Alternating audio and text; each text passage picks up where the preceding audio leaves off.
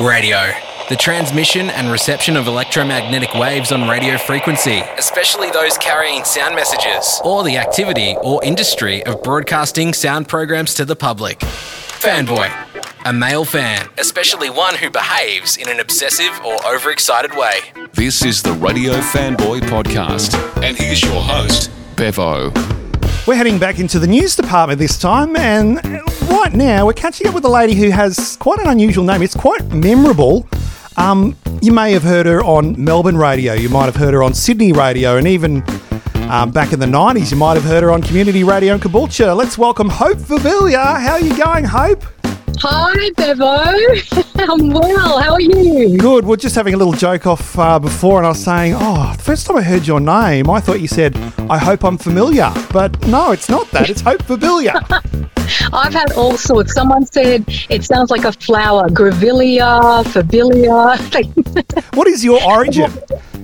I am Filipino, part Spanish, part Chinese, but I wasn't born here. But people mistakenly think I was because of the way I speak. But yes, I came from the Philippines. And you have recently um, submitted a story to SBS for a short stories competition, and you've got such an incredible story. I had a friend of mine, Phil Brandell, who I who was my program director in Sydney many years ago, and he rang me and said, "Oh." Hopefully it should be great to have on your podcast. And I went, yeah, oh, I know. Uh, I know Hope for many years ago. We started in community radio together. We did, we did. That was a long time ago. And the story that he was telling me was um, your your mixed background, and you had to. Um, you came in quite young. Uh, you, you, tell the story. I, I'm terrible at telling stories. Oh, look, but how much do you want to know? Because it just, I don't want to bore people either. So. well, let, us put it in a nutshell then, what you wrote about in this short story for the SBS contest in a nutshell, I came here, I couldn't speak the language, I was petrified, but my mother, who spoke fluently, would send me off on errands to, to buy things for her. Back then, you could, and you weren't afraid of your child getting snatched or anything. It was just walking. Oh, to be fair, it was everything was close by, so people knew who I was. We were in these rows of shops because she had a gift shop. So I would just, she would send me to the takeaway store. So picture a 70s takeaway store with the Bain Marie and the yeah. greasy cabanas and the Chiko rolls and she would send me there. She would order something I never, I never knew how to pronounce, and that would just be one errand. Or she'd make me get groceries, just little things, you know, a few things in the supermarket, and then I'd come back. She said, "Oh, that was the wrong item. You need to return it." So this is me at eight, seven, and eight, eight having yeah. to go to a supermarket. Imagine trying to front the checkout person, going, "Excuse me, but I've got the wrong item." So it was so terrifying, not speaking the language, well, not being able to say many things in English, and I'm having to return a product product that was incorrect. Good wow. luck. Yeah, it would be like asking you in China, now Lee brought the wrong item home, go back to the store in China, speak in Mandarin, good luck. Yes. So you grew up in Western Sydney, is that right? I went to school in Bellevue Hill. Ah, yeah. school in Bellevue, yeah, Bellevue Hill, and I, I didn't speak English. And at the time, the kids were so mean. And I remember one kid, I was lining up for the slippery slide, and he said to me, he made a fist, and he said, Ching Chong, if you don't don't let me go ahead, I'm going to punch your face in. This wow. is a boy talking to a girl. Yeah. And I was so scared. I let him go ahead on the slippery slide. What are you going to say when you don't speak the language? Yeah, yeah. Oh, well, it sounds like yeah. you had to learn very quickly. You didn't have much choice, oh, did you? No, not at all. Let, us uh, swing across to the radio side of things. Uh, you got your start on, on community radio in Caboolture and, and, and met yours truly. I well, yes, I, I got my start there, but that was accidental. Do we call it an accident? A friend of mine, she was it was the only station, community station in Australia with a paid full time journalist, and she oh said to God. me, yeah, at the time it was rare because I think it was part of the conditions of, you know, whatever it was for them to be on air. And she said to me, I have to get my tonsils out. Can you fill in? You'll get paid. And I said, Oh, yeah, sure. But I didn't do radio at uni. I, I majored in print and I'm hoping to get into print and work for a newspaper or magazine. She said, Yeah, it'll only be two weeks. So I fill in for two weeks. She's getting her tonsils out recovering. And someone. What was her name again? I'm trying to remember her name. It was Jenny, Jenny Rogan. That's it, Jenny Rogan, yes. All these names, blast from the past. Oh yeah, carry on.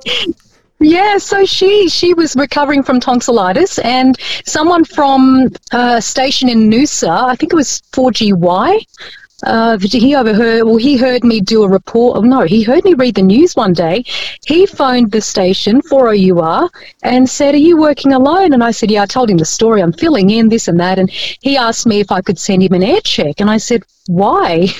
and I said, sure, I'm not sure why you want an air check. He said, oh, just, you know, am I okay to hand it out to people? And I said, what do you mean hand it out? He said, oh, there's just several stations that might like you. And I said, okay, I didn't think anything of it. So I sent him an air check and then we started work, work, helping each other out. He was doing voice reports for me because if you remember community radio, you're just on your own. So Yeah. you're basically a one, one, one person band. So I'm trying to string news together for a station. I don't have access to AAP. So I'm trying to find local news and then on top of that, get audio for the news. So we helped each other out. So then I think within two weeks, the phone started ringing. I had phone calls from Emerald.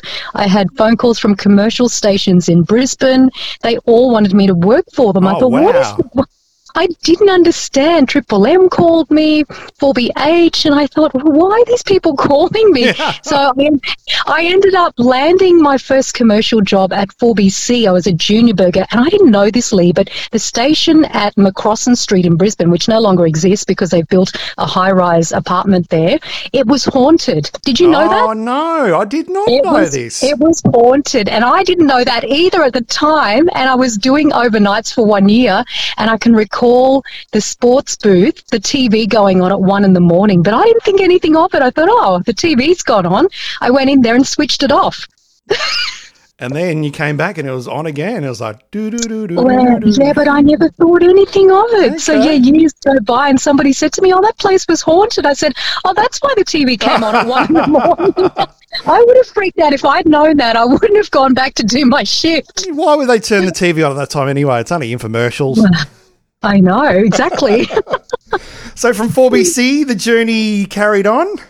Yeah, I only stayed there for a year, and then I ended up, you know, moving on and and southward to to Sydney, and I was casualing for two GB at the time, and then someone there said, "Oh, look, my fiance works at 2UE. They've got positions going there, and you might want to give them a call." So I I was just moonlighting at 2GB for a bit, and then I called up I called up the news director Murray Olds, who's a lovely person, and he he's you know you know I don't know if you've met Murray, but every second word he's like a wharfie. Oh, is he? Every oh, every second word you'd have to beep if you had to interview him. Was he wearing uh, like a beanie or something like that? no, no, no. He's the loveliest man in radio, one of the loveliest people and bosses you could ever work for. So I ended up going to see him, and they they were still they're on the Pacific Highway in Gore Hill, and so it was the old station, not the one that's that's a few doors down down from where they are now. And so he's come in. He had heard of me because you know 4BC was connected to to 2GB, so my Yeah. reports would go to 2GB in the middle of the night, and. Uh, he he said to me, "Oh well, he had the show reel." He said, "Can you just read some news here?" He just grabbed a bunch of you know old news that was read because back then it was all on paper, remember? So Yeah. he just grabbed a clump of news and said, "Oh, here here you go. Just go and read this in the booth, and I'll be back in five minutes." So I've recorded on the reel to reel, and then I've come out and said, "Yep, all done." So he's had a listen, and then and then all that there's uh, all these words just came out. I can't even say on your podcast. Well, you can because it's a podcast.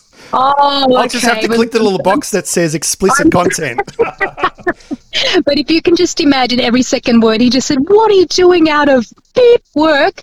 And he couldn't believe it. So then he dragged me downstairs to where the Sky News Network, news, not news director, but the head of Sky News Network, Hugh Drury, was sitting. And uh, Hugh was busy. I could tell by his body language. It's like, Oh, what, what does he want? What does Murray want? What does Buzzard want?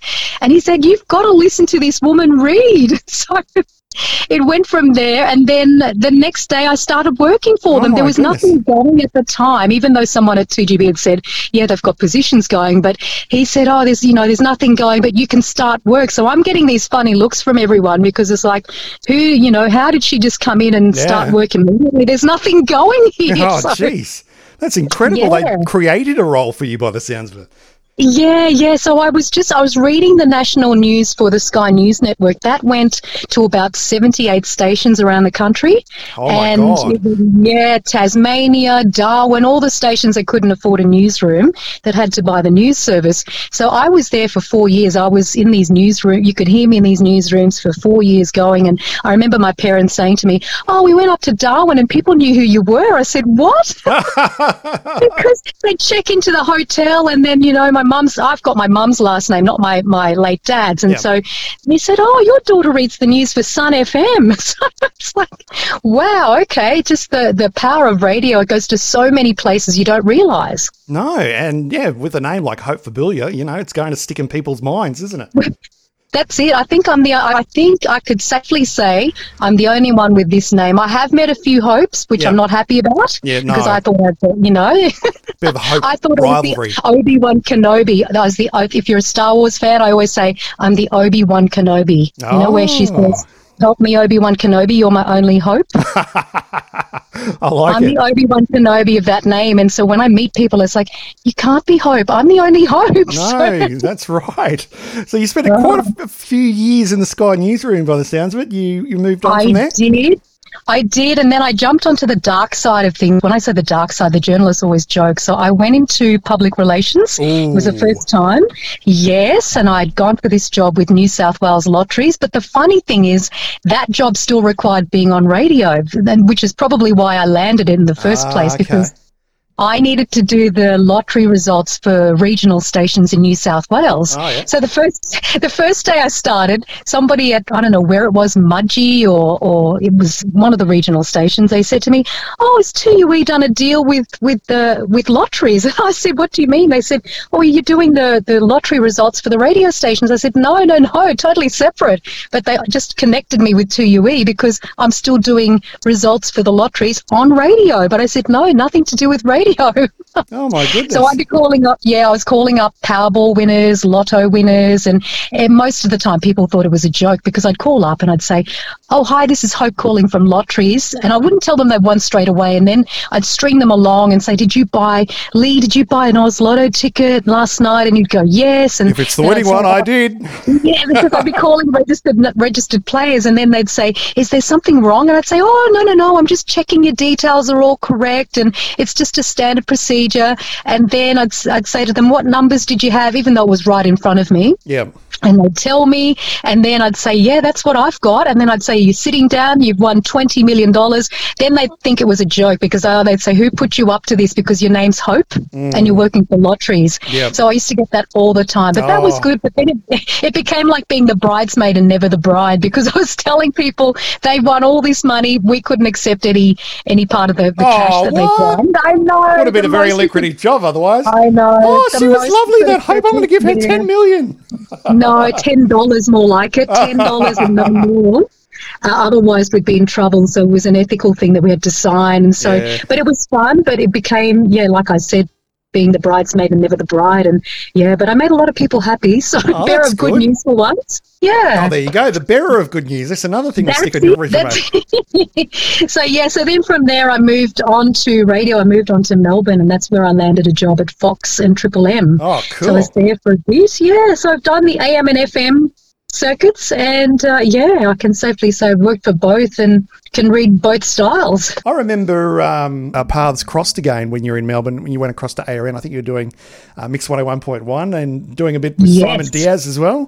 Yes, for I was working for Gold and Mix, so I was doing two stations, which is the normal thing these days when you have to anchor both stations. So yes, I was on there with Simon Diaz, another lovely person in the radio industry, and uh, of course all these people on Gold. There was Grubby and Dee Dee and Huggy and and uh, John Peters, all these names that everyone knows about in radio. Ha- had you heard of these people before you had gotten to Melbourne?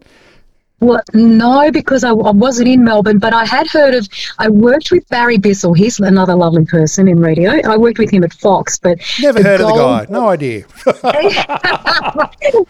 the gold personalities I hadn't heard of, but oh, you know, just just a really good bunch of people to work with. No, no tantrums, no diva-like behaviour. They were just a nice bunch of people who were well known, but didn't let it get to their heads. We're going to have to jump back to Barry because everyone in radio asks, what's Barry Bissell like? Oh my goodness, Barry, where do I start? He's just he's he knows his material. He's just a smooth operator.